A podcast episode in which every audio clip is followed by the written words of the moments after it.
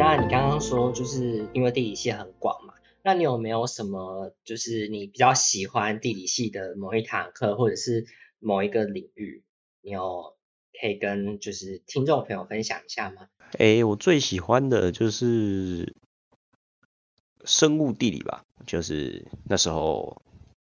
难得听到地理系的科目直接跟生物有关的，然后很可惜是。生物地理的教授并不是本系的教授，好像是好像是别的学校，反正就是外聘的。然后那门课很酷，就是了解到，诶，主要在演化，还有跟地理关系，演化跟地区的关系这样子。然后就是学的蛮深的。然后不只有演化，我们有去实查，去抓很多的。那时候是去海边西滨做实查，呃，就是那是西滨嘛。忘记了，反正就是去海边，就是我就抓很多东西，抓很多螃蟹、虾蟹、贝类这样，然后就是有可以做物种辨认，然后我自己就很喜欢抓有的没的，就是在路上看到生物，就是能抓，就是尽量用手去抓，而且我都是没有靠工具，就是纯粹徒手抓，然后用徒手抓到就很有成就感这样子。那我觉得生物地是我最喜欢的，虽然它这门课是有点有点硬，我平常都不太学硬课的，就是。很难过的课，我我都不太想修，就是尽量修两科，因为我觉得大学就是，哎，顺过去就好，不用太努力。啊，这门课是因为我很很感兴趣，所以就才去修。就是最喜欢的课是这一门。那就是有人的。呃，很常对地理系有一个迷思，就是因为你们会去实查嘛，那去实查的时候就，哎，好像会去找很多的石头来看，然后其实你们会去看很多很多的石头。那我想问你们的是，就是这个迷思是对的吗？就是有人会觉得说，哎，你们地理系其实是会看各式各样不同的石头，然后去进行分辨的。呃，不算迷思吧，是如果你地理系的课有学好，这是肯定会的。像跟石头相关的课就是。地质学或者是地形，我们有两位就是教授蛮专精这个的，而我个人呢，就是对石头比较不感兴趣，这样子，所以地质学的话蛮混的。如果我好好学地质的话，我觉得分辨不同石头一定是没问题的，甚至甚至就是他可以说出很详细的。啊，如果是比较，诶，对地质没有那么厉害的，就是我们大概只能浅略的分几种常见的石头。像是常见的火成岩那些安山岩、花岗岩、花岗片嘛，比较基本的啦。啊，如果是比较厉害的，就是可以分更细。不过我觉得地理系会那些基本的就蛮多的了，就可以看到蛮多种的。然后比较厉害的，甚至可以分辨出就是诶哪一个年代的石头，就是每一个年代的石头都会有都有，像是某一个年代就会有很多种。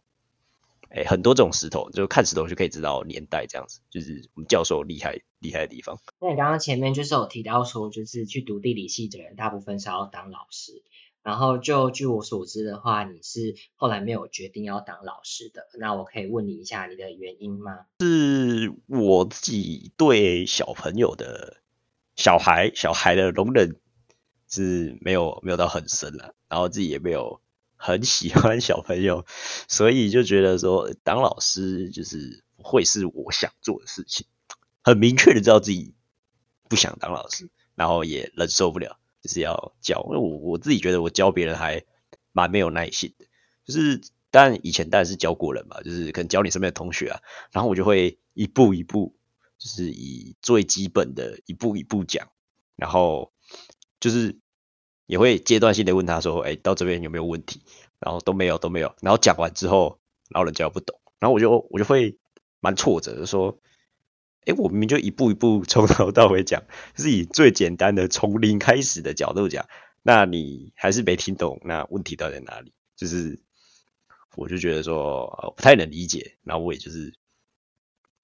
不太能对教学有热忱这样子。那你如果就是你刚刚说你不想当地理老师嘛？那如果你不当地理老师的话，你之后想要做什么事？不当老师的话，我目前的规划就是我未来梦想中的工作蓝图是，诶，我想有一间民宿，因为我对室内设计有有一点点细细的兴趣，然后我希望之后有一间民宿之后就可以。诶有空的时候，当然就是可以去探索自然嘛，可能去山上啊，或者去海边，然后还可以带住户，就是我民宿的住客，就是带他们去走走，算算半导游、生态旅游之类的，对，然后就是可以很自由的做，然后理想中就是我也不用顾这个民宿啊，就是可以不用努力的工作，然后可以做自己想做的事情，这样子。然后当然是要开间民宿，就是前面要是有非常多的准备嘛，就是要存钱嘛，所以就是先必要先好好的存钱，然后这样未来之后希望有机会可以开间民宿啊，当然是民宿开在那种生物丰富的地方，自然很丰富的，所以大概就是会在南部跟东部那边吧，希望理想中。那你刚刚说你想要开民宿，那呃，我们节目呢到了最后的尾声，那想要问问看你啊，你最喜欢台湾的哪一个地方？然后你可以跟大家讲一下原因吗？哪个地方哦？我们的范围大小是多大？哪个地方？我自己去过的地方，当然就是诶小时候的回忆嘛，就是纳马下乡之后。纳马下乡，因为八八风灾的关系，就是有很久很久很久没有去了，就是至今为止，上次去的时候也大概是国中国小的时候了吧，就是那边是承载我回忆的地方。虽然在我诶最后几次去的时候，就是那边发现它有一点有点开发，然后昆虫的量没有以前那么多，有点小难过这样子。然后，可是它还是承载我回忆的地方。那路灯好像也被换成 LED，就是比较少有虫。我希望找个机会可以回去那边，然后希望可以看到跟以前差不多丰富的生态，这样我也很开心。呃，我这边再插一个问题，就是你刚刚有提到说，就是路灯跟 LED 灯会造成昆虫的量的不同。那你可以稍微说明一下路灯跟 LED 灯有什么差别吗？传统是路灯就是因为波长的关系啊，就是，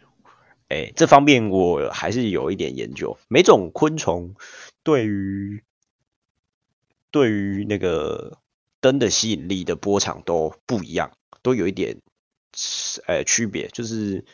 比较接近红光或是比较接近黄光这样，就是每种不一样。然后当换成 LED 之后，我忘记 LED 的波长，反正 LED 的波长就是跟昆虫会趋光的波长有比较少的重叠，甚至可能没有重叠。所以换成 LED 之后，就不会再看到，诶底下有很多昆虫在飞，或者是就是只有几种，就只有蚊子这样子，就是因为光的波长的关系。那就是在节目的最后，因为你有就是讲到你对于呃自然。环境的了解，那其实呃，我们回归到一个最大的问题是，就是因为现在疫情又变得比较严重。那我想要问问看，就是在呃节目的最后，你可以稍微的分享一下，就是就你自己来讲，你觉得现在的疫情跟我们现在呃台湾啊的地理环境有没有什么关系，或者是跟台湾的呃地理议题有没有什么关系？然后呃，请你分享一下。对于这个的话。人口分布那时候有学一点点相关的模型，就是病毒传染的方式这样子，所以当然就是以爆发的，但是以高人口密集程度还有交通的嘛，就是通常都是交通节点比较重的节点，就是会有可能比较多的疫情。像当然是诶好几次你就可以发现，因为桃园是诶机场嘛，所以蛮多。案例通常都是从桃园那边开始的，因为它就是一个很重要交通节点，而且还是吸引啊从国外进来的，就是从这边可以了解到多少观察到地理的影子，就是从疫情，然后其他方面应该就还好，主要是传染的途径，然后还有新新疫情之后，我们对于空间的。模式也转变了，是从原本实体到线上这样子，有稍微的改变了我们跟空间互动的方式。好，那今天呢，真的很谢谢，就是呃我的室友呢来跟我分享一些关于地理啊，然后还有关于就是他对于人类跟昆虫的一些想法。那希望大家呢听到这边的时候会有所收获。那威廉说说呢，我们就下一次再见喽，大家拜拜。